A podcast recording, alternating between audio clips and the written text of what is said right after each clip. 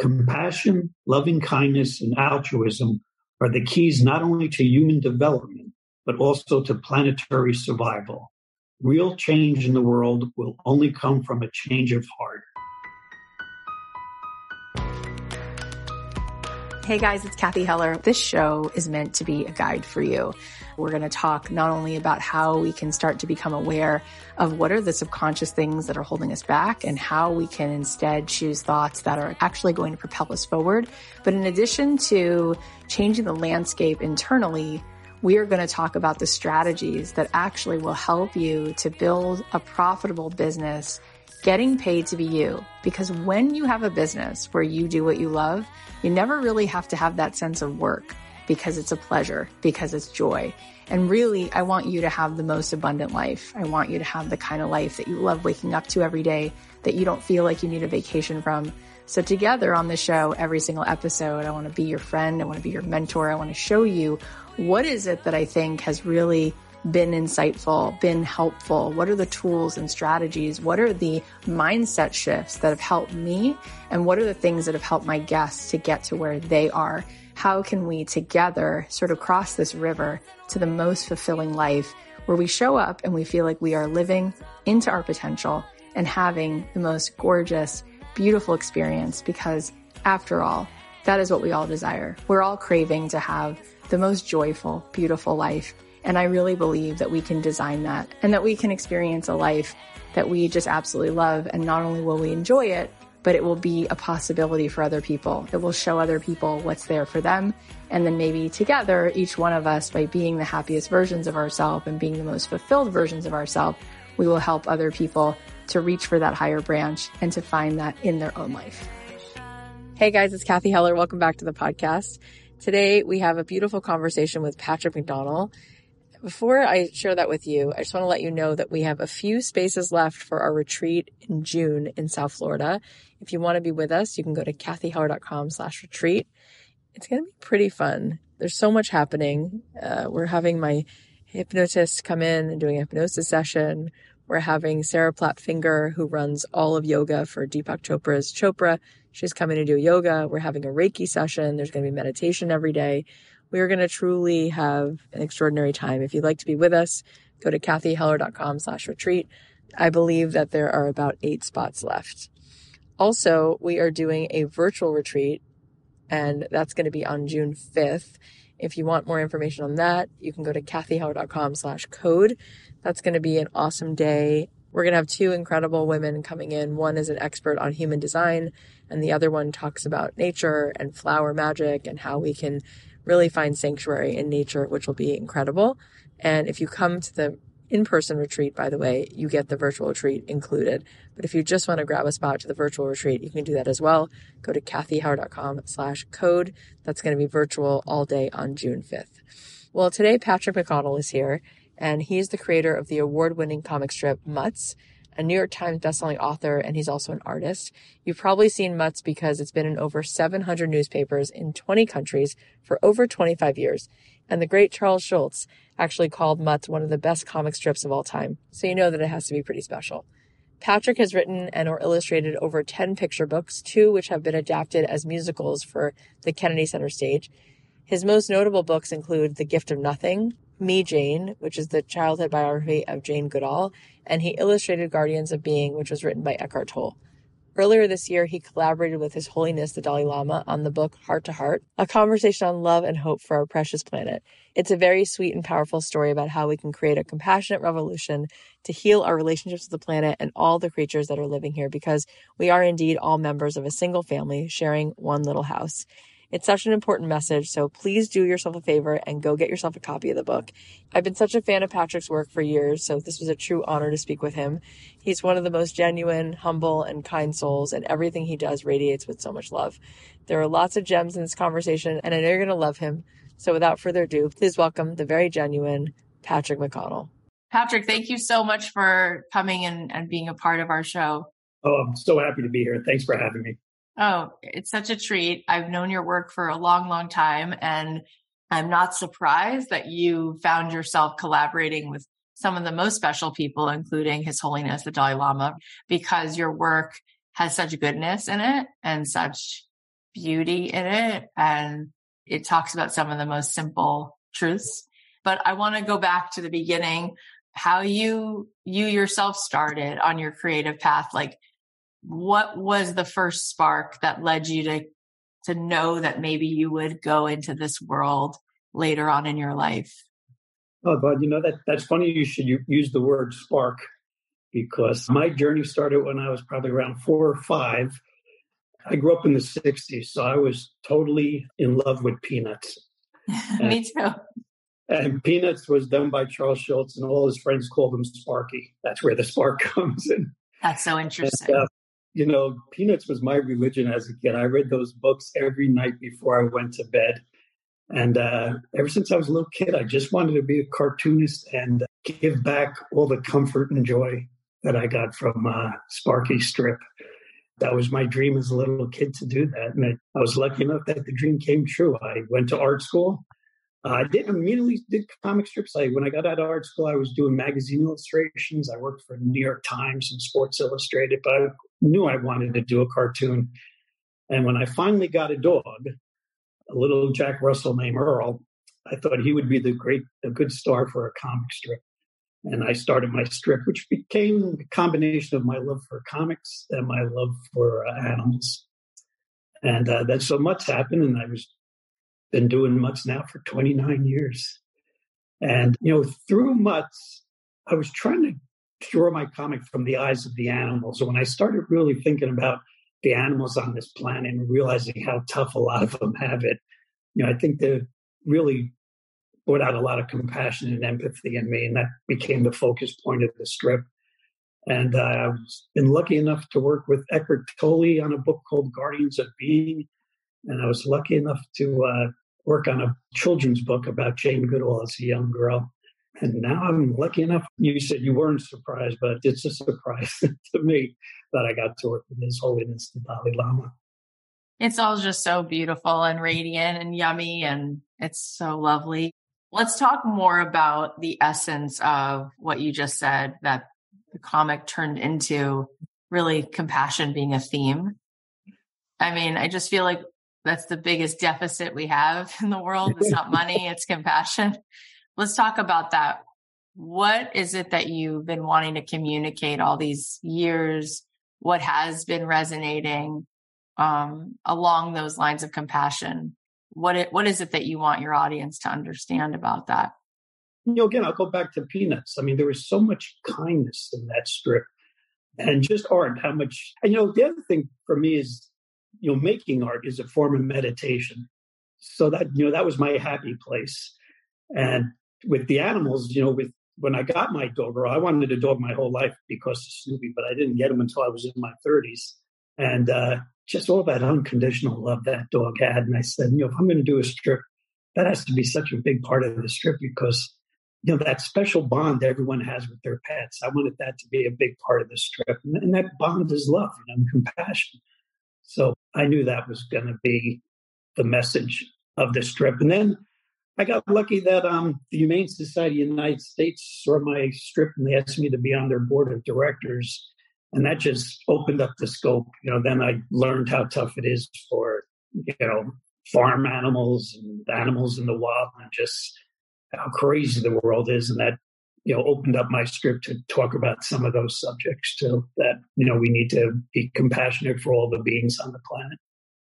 Oh, it's all so beautiful you know, it's one thing to have an incredible intention, but it's another thing to see it land, right? And there's a lot of beautiful people with a lot of talent and and goodness and they don't always have the same level of success right it's something else entirely when the world receives it and it it goes viral so to speak right people really take to it what was the turning point where you saw that this thing you were creating was really grabbing hold of people's hearts in some real visceral way. Why do you think it's been so successful? Like, what do you think is happening with your readers that makes this what it really is? Well, you know, I think it's because of that special bond we have with our pets. You know, my readers are have a cat or a dog or both or everything else they could have. And hopefully they connect to how Earl and Ozzy's relationship. And we just love our pets. And, that, and that's how the book I did, Guardians of Being with Eckhart Tolle, uh, happened. I'm sure people are familiar with Eckhart Tolle. He wrote an incredible book called The Power of Now, which really spoke to me. Incredible. I, yeah, and I just became I became a big fan and started listening to all his tapes and reading all his you know books. And one of the things that uh, I related to with Eckhart that he, he used nature and animals and even our pets in particular as he calls them guardians of being. That our pets help us get into the present moment. You know, if a cat's on your lap purring, it's hard to think about your troubles. You're with the cat and same with your dog. You're out throwing the ball with the dog. You're not thinking about all the troubles in the world. So um, I started collecting his quotes about dogs and cats and, and animals in particular, and started putting some of my strips with these quotes. And I thought it could make for a nice book. And I got lucky that my um, agent was able to get in touch with Eckhart, and uh, Eckhart liked the idea, and we got to do the Guardians of Being book uh, together. It's so true what you're saying. I have four Persian cats, and one of one of them was just here. I say that he looks like a Jim Henson creature. He's so cute and so unconditional. And yes, it's so true. Like whenever any of them are around and they're purring, and I even was reading recently that the frequency of a cat's purr it's so coherent. There's something in that frequency that like mm-hmm. literally puts you in the rhythms of your own presence. Um, it drops you into that energy, which is really powerful. And cats also, I know I'm riffing on cats for a second, but I also just was reading like cats feel the energy before the person walks in the room. You know, I, dogs are like that too. I don't know, but they feel it. Like they really get you grounded because if you walk over to a dog or a cat and you're not coming from something that feels like peace, they're not going to be, they're not going to go along for the ride. They're witnessing not what you're saying, but how you're being. Yeah, no, they're in the now. And um, so I think with my comic strip, people could relate to their own cats and dogs, and people let down their guards when that happens. I mean, I see it all the time. If I ever have to go to a, a business meeting, if you ask even the toughest guy in the meeting or gal in the meeting, about their pet at home. They light up. oh my, everything changes. The world becomes free and happy all of a sudden. So that's just, I think, the magic of animals. So I think I can reach people because they let their guards down and they're in that happy animal mode.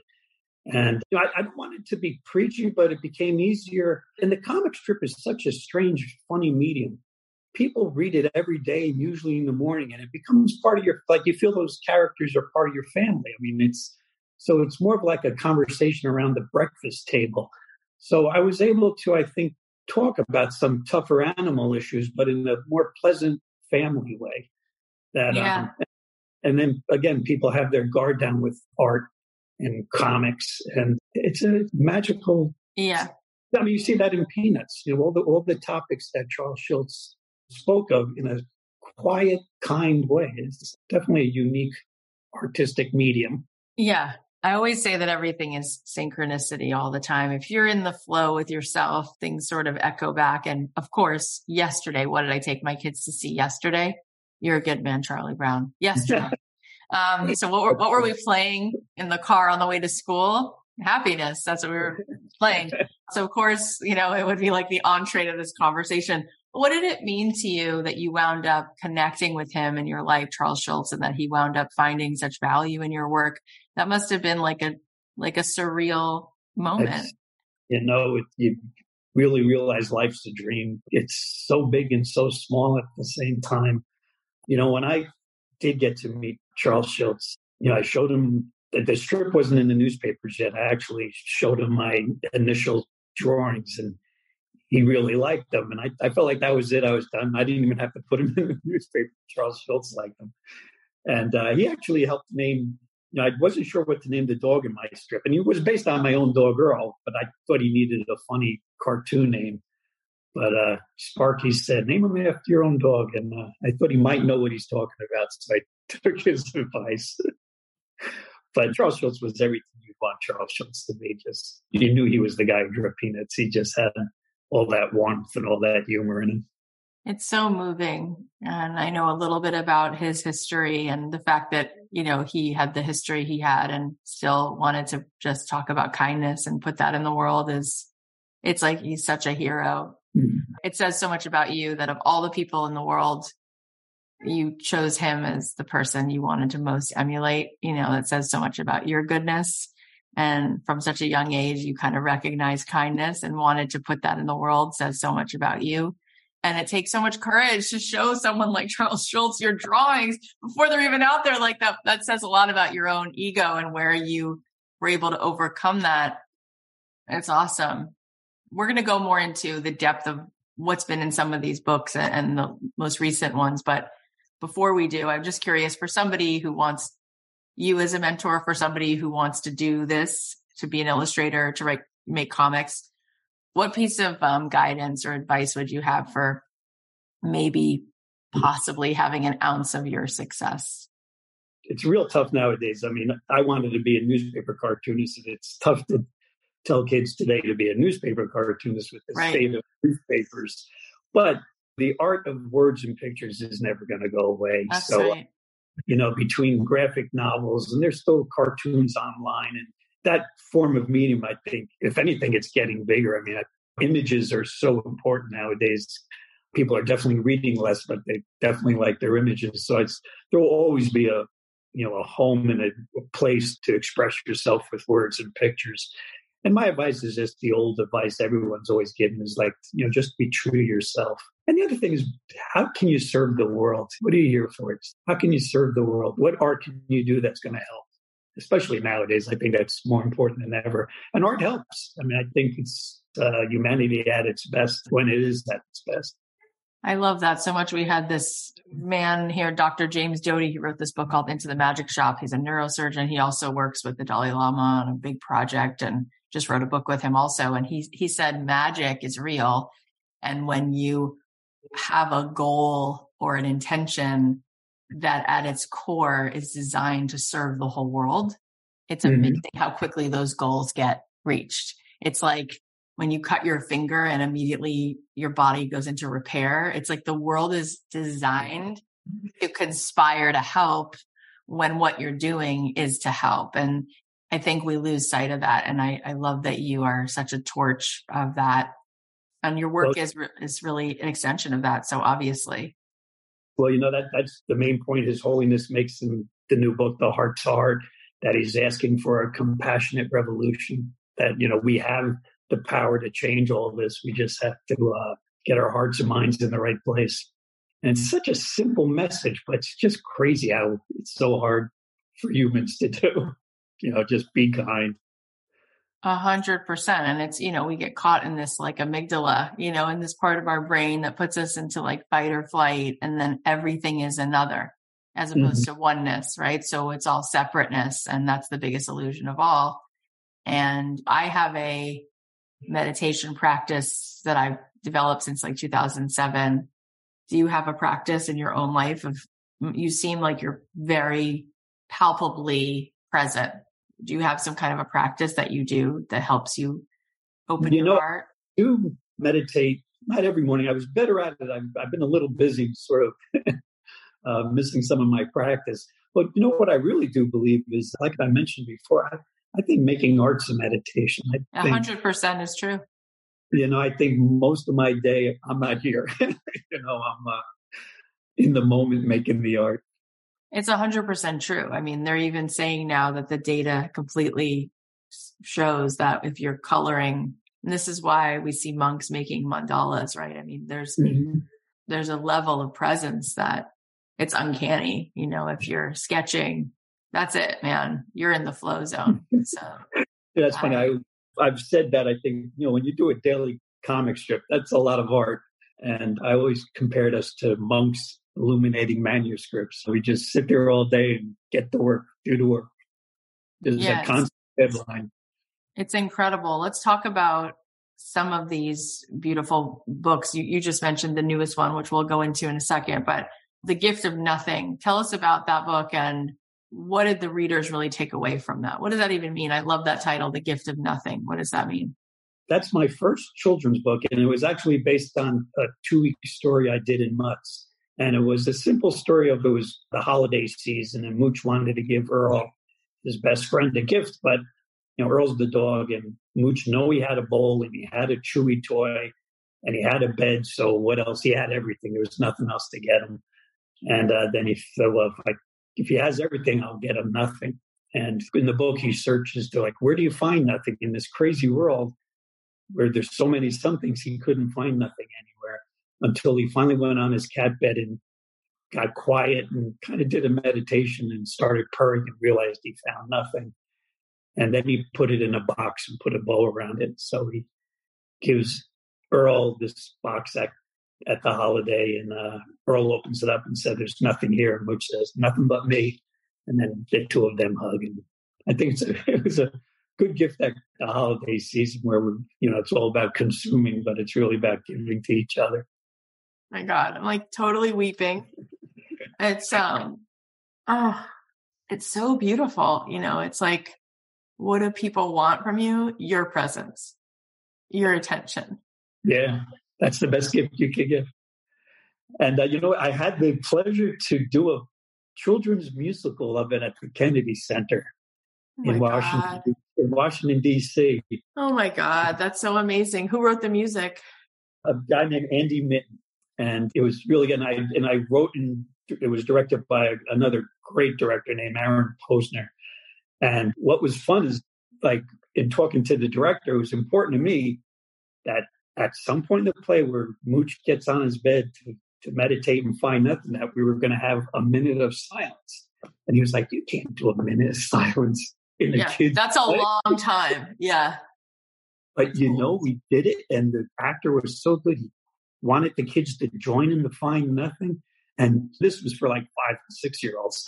So during the whole play, it was just pandemonium. But in that 30 seconds minute, they all really did get quiet. It was amazing. And at one performance, a kid stood up and screamed, I found nothing.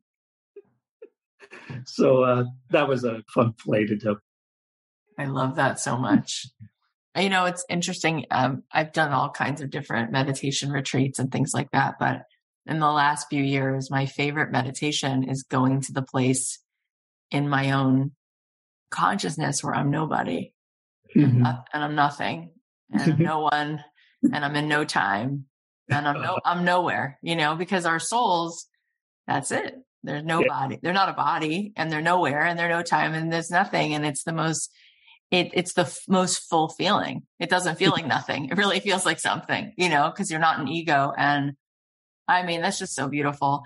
Let's talk about this newest book a little bit more.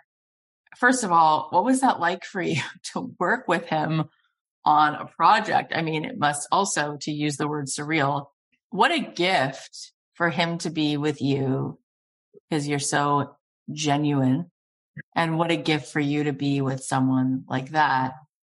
And however many meetings it was, whether it was four or 12 or months, I don't know. But how, what do you feel you gained just in the process of working with him? Oh my, well, uh, just to be living with those words. And that that was probably the ultimate meditation. I mean, I, it's the first time you know, I was doing Mutts for 28 years without a vacation, really. And uh, I took a six month sabbatical. So it was six months so I could just stay in that head and stay in that world. And it was powerful. I'll tell you how the book got started. It actually got started in Africa, believe it or not. And I used to be on the board of the Humane Society of the United States. And one of my board members planned a trip with his friends to go to Africa and invited my wife Karen and I to go. So we went and there we met his wife Pam, who sits on the board of the International Campaign for Tibet. And one night we were under the stars talking about how fragile and beautiful Africa was. And she started talking about His Holiness, the Dalai Lama, and how, you know, the environment is such a strong part of his message now. And she knew my work and she particularly liked the book I did with Eckhart Tolle. And my wife said, well, maybe Patrick can do a book with His Holiness like he did with Eckhart Tolle. And she said, that's a great idea. And she brought it to the board when she came back. And the board presented it to the Dalai Lama and his staff. And they came back and said it was a great idea. Oh my gosh. All these things make me cry. It's so, cause it's so beautiful. You know, beauty makes you cry. It's incredible. I, I got to see these pages in this book and every word and every illustration. You're so talented. Like when I first went to look at it, I was like, I wonder what these illustrations are going to look like. Cause I've seen the comic strip for years. It's its own world, what you created. I mean, it's so breathtaking and sweet and right on. It's just something about illustration that it carries a message even further because it's, we all have that child in us. Mm-hmm. And there's a part of us that we really want to be talked to from that place. yeah. You know? Yeah. Well, you know, I think for me, what, what I'm proud about the book is I think it tells His Holiness's message in, in a different way. And when you add the pictures and the way the pacing of the book, it forces people to take time. You know, it slows you down. I mean, all these words, you know, when it's just words, they're all beautiful and amazing, but there's a lot of them and you just keep exactly. on. Yeah, but when you add it with art, like in this book, it's usually one, two sentences at the most per page. All those messages, Eckhart Tolle's, the Dalai Lama's, I mean, they're slow. They're talking not to your brain, but deeper and into your heart. So I think the more we can slow that brain down, the better the message gets to the person. So, you know, with this book, we were trying to reach a new audience in a different way, that the words really, you know, each sentence was important. And in the Dalai Lama, each sentence is important. Yeah, it's so true. I don't know. Did you see the the animated short film, The Boy, the Mole, the Fox, and the Horse? Do you know this no, work? I, I mean, I, I have the book, but I haven't seen the film yet. No. I mean, that totally proves everything you just said, you know, because it's the words are one thing, but the pictures and then the, it just won the Oscar, you know. I've been watching him make those illustrations for years and to see it become an Oscar winning short film. I mean, you don't need yeah. any of that. I'm just saying this book could definitely be turned into a short film with those like that is and it was so wow to me that we've gotten to a place we've awakened enough that they would know that that was worth an Oscar, like that we're willing to receive that level of goodness and put it in the mainstream. So I don't know, I'm just putting it out there. Who knows? But it's so true. There's no doubt that the illustrations just bring it into a different realm. What are some of your favorite passages from the book? I just want to give people a little taste of just For maybe sure. a couple of the things about the book that land when all is said and done? Like, what's one page or one line that really stays on your heart? Uh, if you don't mind, I'll, I'll read two. We would love uh, that.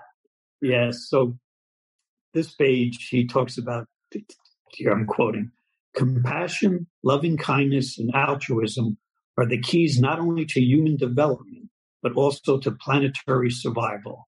Real change in the world will only come from a change of heart. What I propose is a compassionate revolution. And I think that's what this book is. It's a plea and a cry to that. We, we need to really work on that compassion. And then with compassion, you know, being the guy who draws mutts and spending my life trying to speak for animals, my favorite page in the book is where the Dalai Lama speaks when he was a child traveling to his palace, you know, as a, four year old the thing he remembered most was all the animals he saw on that long journey. And then at the end of that talk, and I draw all the animals, and that was a fun part of the book for me, drawing the animals. Yeah, I imagine. But uh, at the end, he speaks that unfortunately most of them don't exist anymore. You know, it's not the same if you did that travel. And there's a drawing where he's kneeling and he says, Perhaps one day we will kneel down and ask the animals for forgiveness. I just think that's so powerful. Yeah, that, yeah. So that that's my favorite page in the book. Uh, I was just telling this story on Friday night. We had a bunch of people over. I'm Jewish. We had a big Shabbat dinner.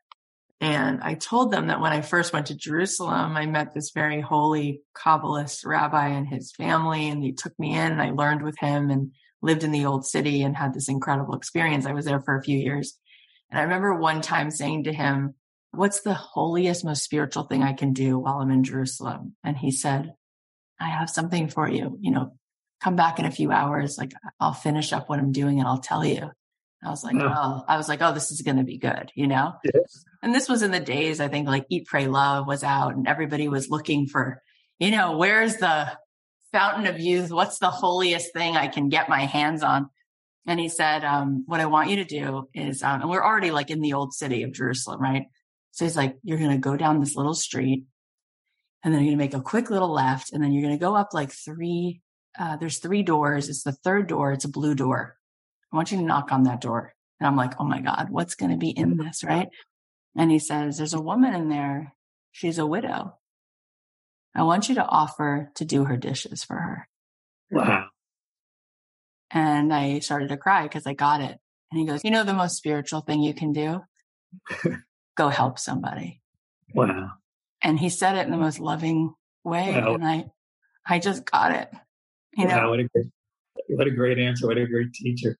And it was just like, you hold the key to the greatest riches because the only thing you ever will get is what you give away. Wow. That's it. That's it.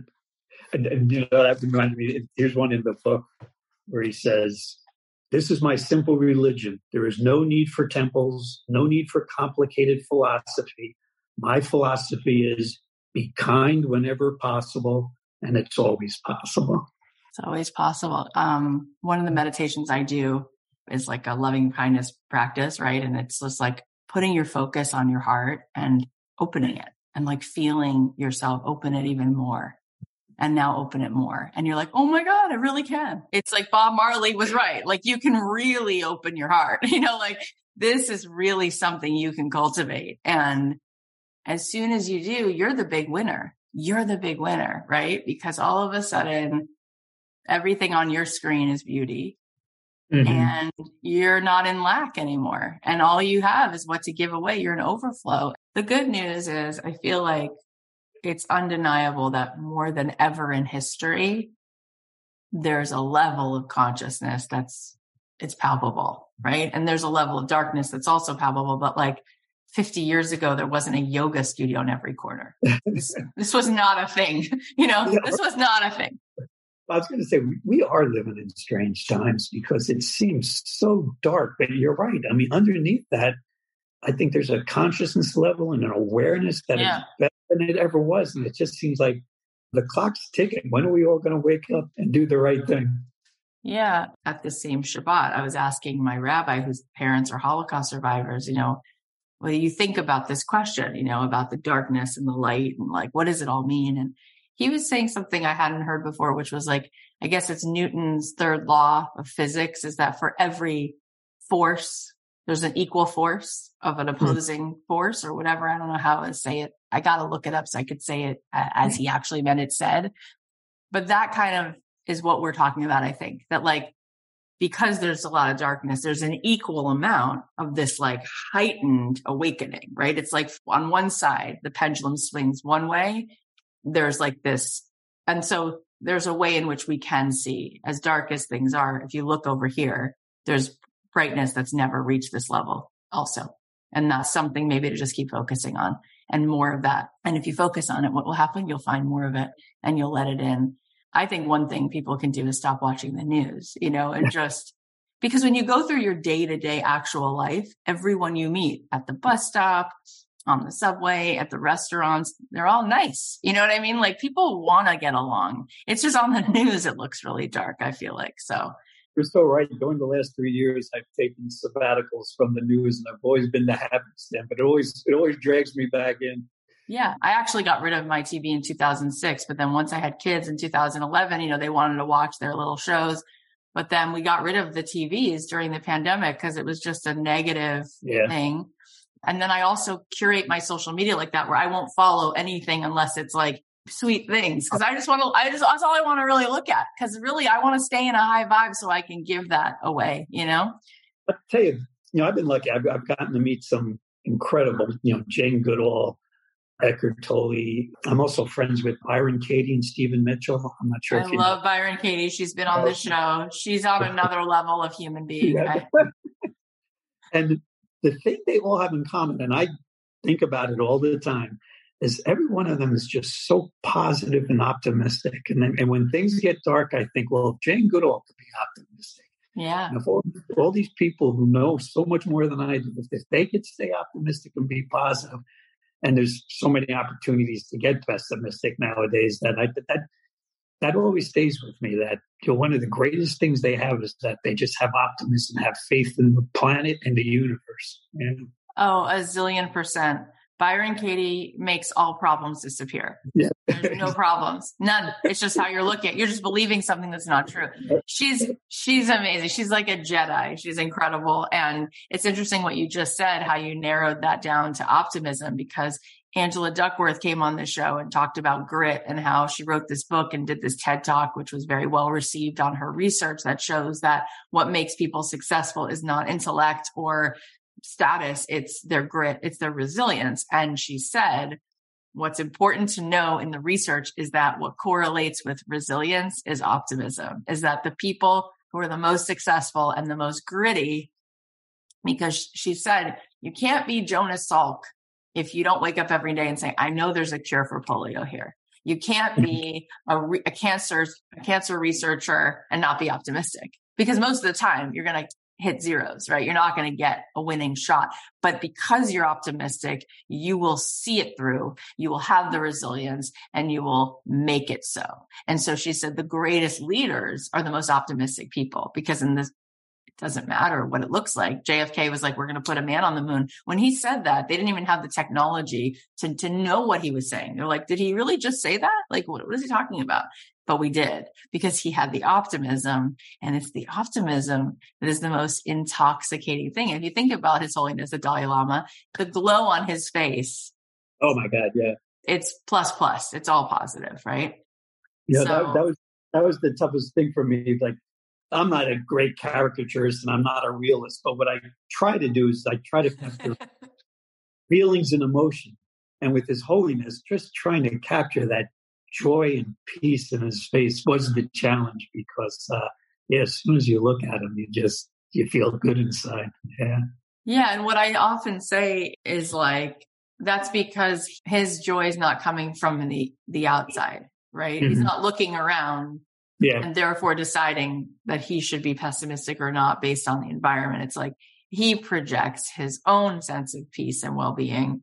So he could sit in traffic or he can be in the most beautiful place and he's going to find his zen, you know, and we all can do that. We really can. Like he's evidence of what's possible. You know, he wouldn't want someone to see him as like, oh, well, that's only for you. Like, no, the whole, it's the opposite. And that's the work that you're doing together. So for people who are living in quote unquote that real world, which is not as, it's not as real as it seems, but the world of, of self doubt, the world of, right?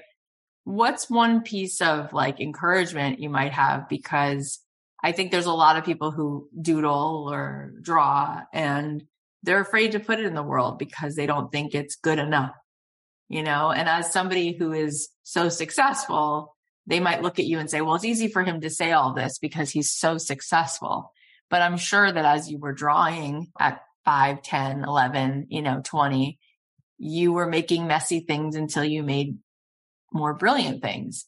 But that took optimism. That took courage. So how did you get through those stages and be willing to put out there what you had in the moment before it was perfected. You know, I think it's that grit you were talking about and belief in yourself. You know, it's funny. I, I just knew when I was five years old I was going to be a cartoonist. I didn't have any doubt. That's what I was supposed to do.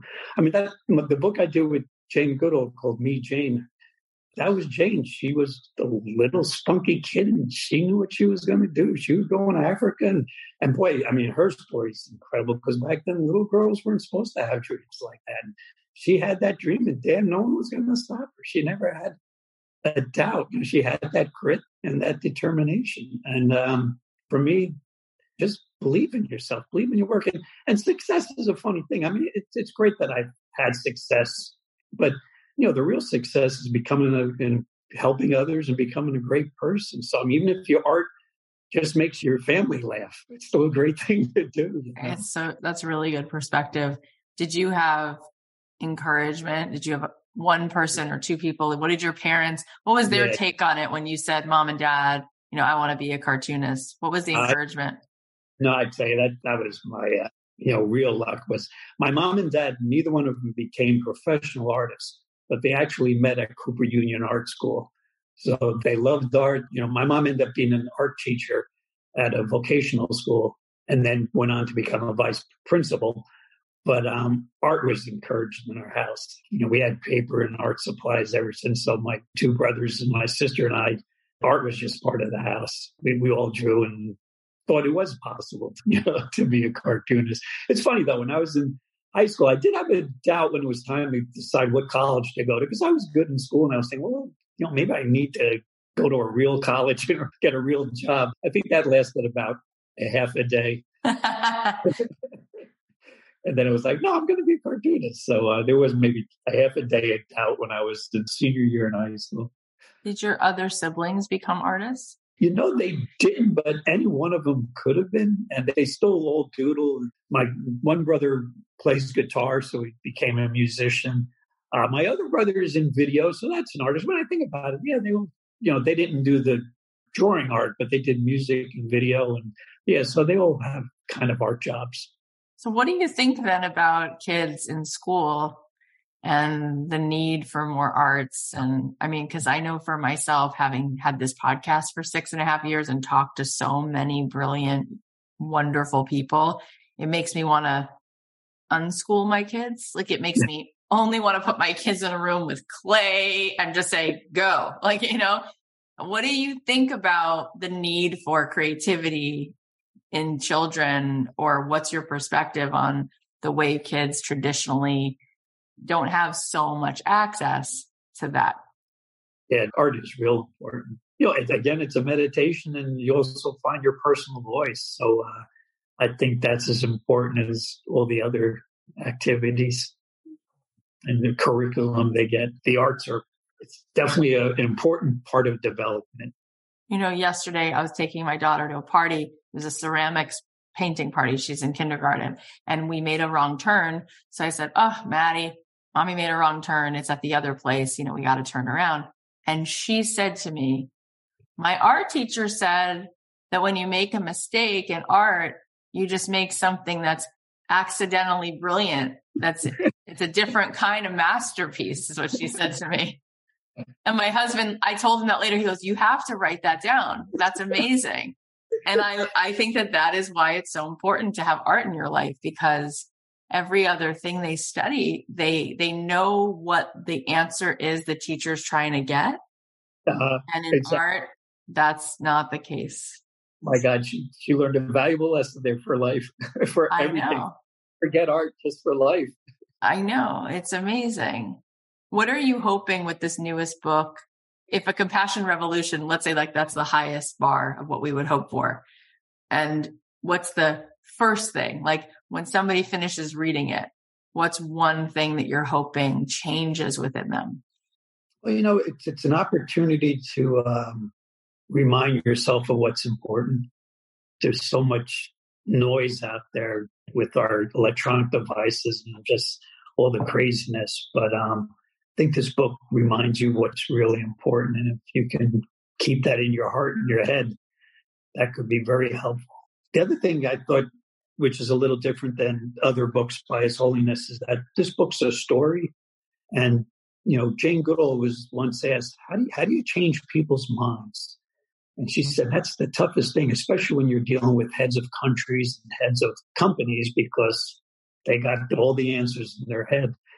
And she said, you can't change their minds, but you could change their hearts.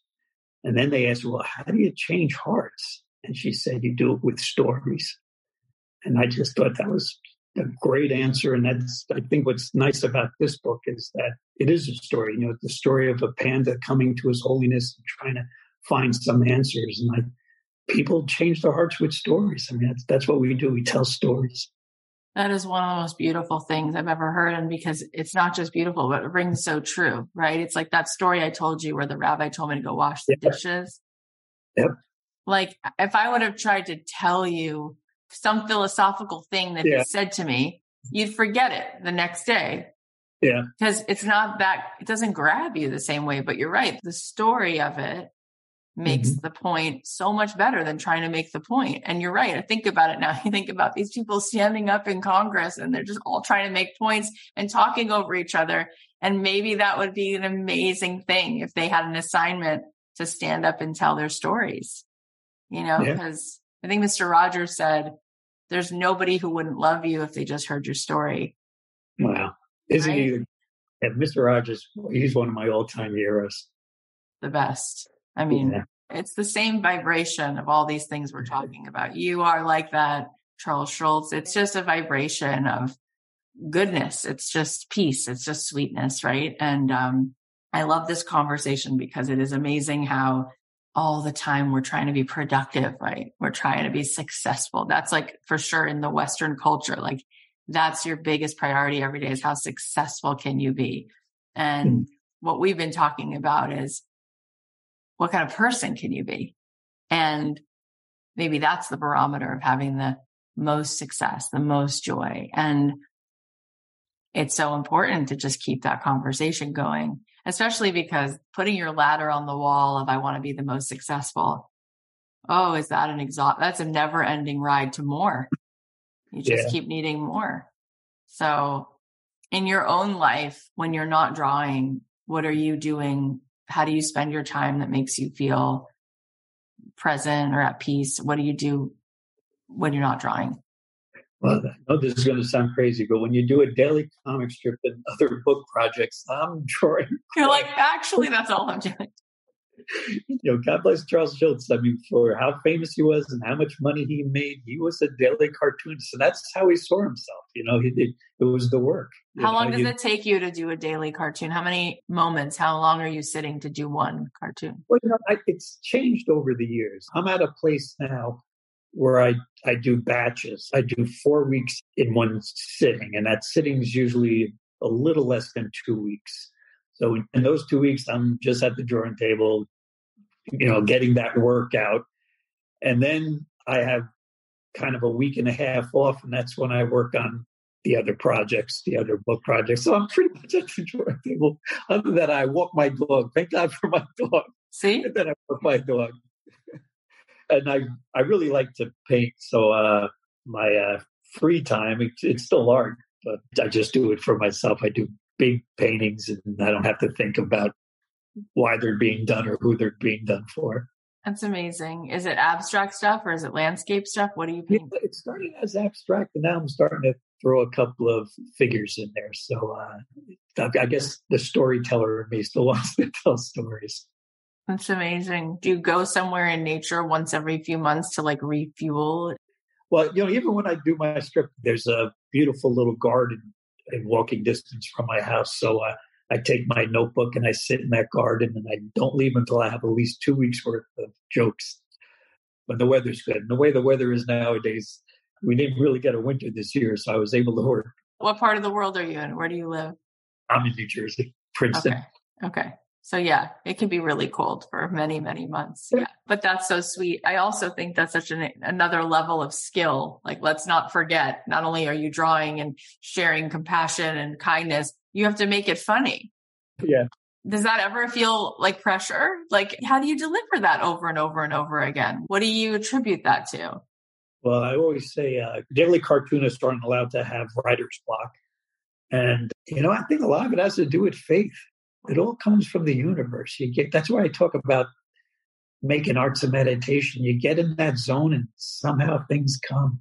And sometimes it's corny. Sometimes the characters write themselves. Sometimes you live with these characters for so long. Just you put the cat in a funny situation. He kind of tells you what he. what is it about life that you find most funny? Like, is there something since you were a kid like, is it people's behavior? Is there a way in which you were always observing people in a way that leads you to find things that are funny? You know, I was lucky. I, my my family's funny and my friends were funny. I surrounded myself with funny people. To this day, the people I'm closest to are usually the people who make me laugh the most. So uh, I think I've always found inspiration. And, and my family, you know, when we have our get-togethers at holidays, everyone's not telling jokes, but just telling stories in funny ways. And it's just like everyone topping each other with just how what kind of jokes you could do. So I was lucky I lived in a an atmosphere where telling funny stories was uh, part of our life. I love that. And I also don't think it's so surprising because I find that people who have the most depth, you know, can also sometimes be the most funny. Because life's funny. Right. Comedy is tragedy plus time. Right. You know, this is kind of like seeing things, having the ability to see the pain or the frustration in things sometimes gives way to the humor. Right. Anyway, I'm so excited for everyone to hear this episode, to go back and get the books if they haven't already, and to um, just keep following along in your journey. Tell everyone where they can follow you and find you. Is the best place your Instagram? Is the best place a website? Where's the best place to send people? Probably mutts.com. It's okay. a website for the comic strip, and we do have a landing page for Heart to Heart, His Holiness's book. Um, you also can get the book there and it'll be autographed, a signed copy. You also can get the book at your local bookstore. So I would always like people to go to their local bookstores too. And, uh, you know, I have an Instagram account. I'm not, I'm usually drawing. I don't keep it that uh, up to date, but it's, uh, there's a few things there to look at. Amazing. And, uh, and I'd also like to mention too that I've just finished my next book, which is coming out in September and this is going to sound crazy too, but I, I went from the Dalai Lama to um, I did a graphic novel with the Marvel superheroes. Believe it or not, it's a Marvel comic book, but it's really a spiritual book in disguise. Oh my gosh, that is so exciting. Well, maybe we'll have you back in the fall to talk about that. I would love it. This has been a great conversation with you. You are such a delight. You give people nutrition just being around you. It's just, it's very fortifying in such a great way. So we'll put a link in the podcast notes to all this so everybody can just click and get the books and follow you at your website and all that stuff. But thank you so much for being who you are. And Cathy, I have to tell you, this has been very magical because about 15 minutes into this talk, my entire uh, landscaper crew came and they've yet to do anything noisy, which I've been dreading it the whole half hour, looking at them walking around, waiting for the noise. The noise hasn't happened yet. So we, they, the gods were with us today. I think that's true. You gave me so much. Thank you, Patrick. You're such a delight. Uh, likewise, it's the best interview I've ever done. Thank you so oh much. Oh my God. I love everything about you. And I can't wait to go back and get the other books that I don't have. And we'll have you back in the fall. That'd be great. Thanks so much. Thank you so much. Oh my gosh, what a treat to talk to Patrick. Okay, here are the takeaways. Number one, we have the power to change all of this. We just have to get our hearts and minds in the right place. Number two, people just want your presence and your attention. That's the best gift you could give. Number three, compassion, loving kindness, and altruism are the keys not only to human development, but also to planetary survival. Real change in the world will only come from a change of the heart. It's time for a compassionate revolution. Number four, be kind whenever possible, and it's always possible. Number five, one of the greatest powers is just having optimism. Have faith in the planet and the universe. Number six, believe in yourself and believe in your work. Number seven, when you make a mistake, you just make something that's accidentally brilliant you make a different kind of masterpiece. Number eight, you can't change someone's mind, but you could change their heart, and you can change their heart through stories. And number nine, the real success is in helping others. That's how you become a great person. Thank you so much for listening. I know that you have so many things going on. I know that you have a zillion places that you need to be, and the fact that you are here means the world. I'm so excited for the episodes that we have coming up. So please follow us on Apple Podcasts or Spotify.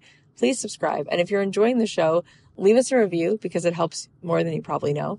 And share the link with someone. If you feel like this episode or another episode could be helpful, please share the episode. A couple things before we go. Don't forget, I'm hosting a virtual retreat June 5th. You can reserve your spot at cathyheller.com slash code. And if you want to come to my in-person retreat, June 25th through the 27th in Florida, you can sign up at cathyheller.com slash retreat and you can get the virtual treat then included for free. I'll leave you with a song. I love you. I'll talk to you soon.